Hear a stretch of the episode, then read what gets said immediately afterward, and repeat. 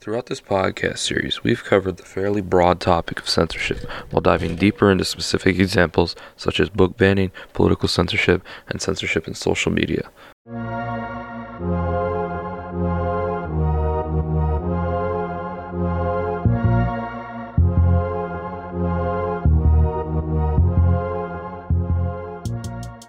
In the beginning, we learned how censorship can blur the line between safety and discrimination, as you can probably see throughout everyday life.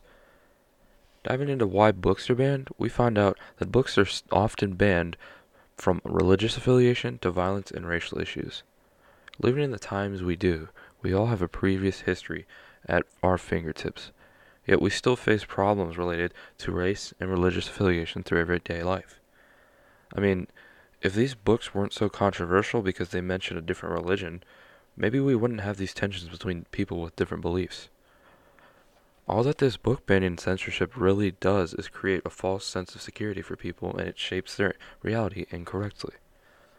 Just imagine your entire life that you've been told you live in the safest and prettiest house on the planet, when in reality you live in the most dangerously, structurally unsafe house ever to be built. You wouldn't know that your house is an accident waiting to happen.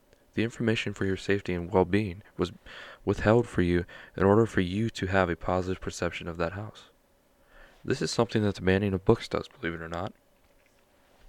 By having certain books banned because of the truth that they tell, society cannot learn about the reality of something or certain ideas being told. However, censorship can be very good and very specific situations. For example, maybe a children's book was banned because of its hidden intentional sexual themes. This would protect children from being exposed to something that they really should not learn about at their age.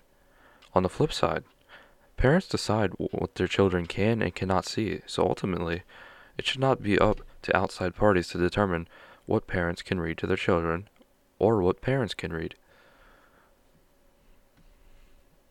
Moving into specifics, one banned book that I read was Native Son by Richard Wright.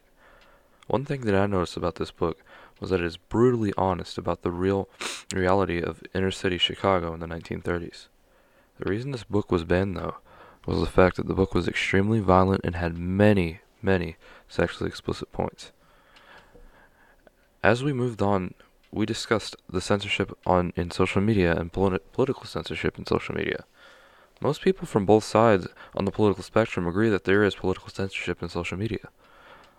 Alongside, we discovered that some censorship is actually unintentional. On social media, censorship is often automated, and the mistakes of algorithms can accidentally discriminate when moderating. Although censorship can be good, it ultimately does not belong in books. All censorship does with books is hide the deeper to- truth told by authors. Why is book banning even a thing, honestly? Most most of these cases of books being banned has happened discriminately. Often of books revealing deeper truths about society or introducing ideas not yet accepted by society.